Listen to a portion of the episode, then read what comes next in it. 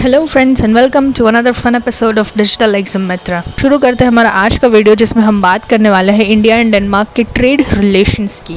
ये है हमारा country analysis video India and Denmark are in a bilateral trade relationship since 1957 when India's then PM visited Denmark to mark the beginning of the trade relation.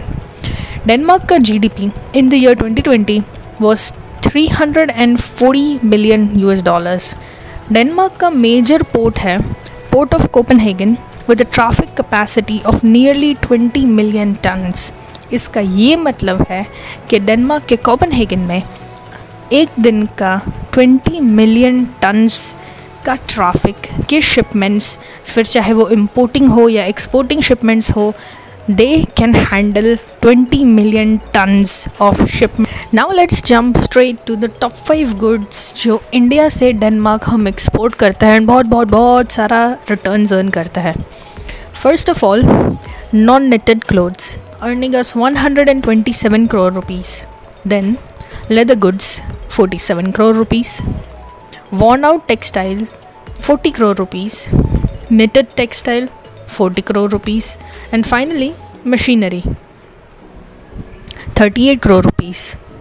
Wow textile कुछ ज़्यादा ही export कर रहे हैं हम Denmark में. बहुत ज़्यादा. I mean knitted clothes non knitted knitted clothes even woven textile मतलब के सेकेंड हैंड जो क्लोथ्स है, वो भी डेनमार्क एक्सपोर्ट हो रहे हैं इंडिया से.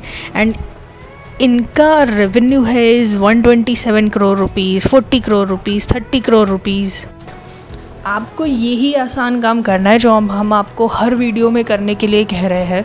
फ़ोन उठाना है, हमें कॉल करना है। हमारे एक्सपर्ट से ये कस्टमाइज टेक्निक जाननी है, सीखनी है और बस आपका एक्सपोर्ट प्रोडक्ट रेडी अगर आपने अपना एक्सपोर्ट प्रोडक्ट चुन लिया है और वो अगर टेक्सटाइल है, फिर तो आपको, आपने हमारे रीसेंट वीडियोस में भी देखा होगा, काफ़ी सारे रीसेंट वीडियोस में आ रहा है कि textile is exported in huge quantities तो ये एक डिटेल्ड कंट्री एनालिसिस रिपोर्ट भी आपको अवेलेबल करवा देंगे हम, है ना?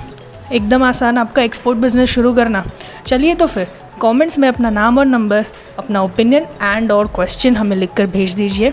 Will be waiting for your reply see you next time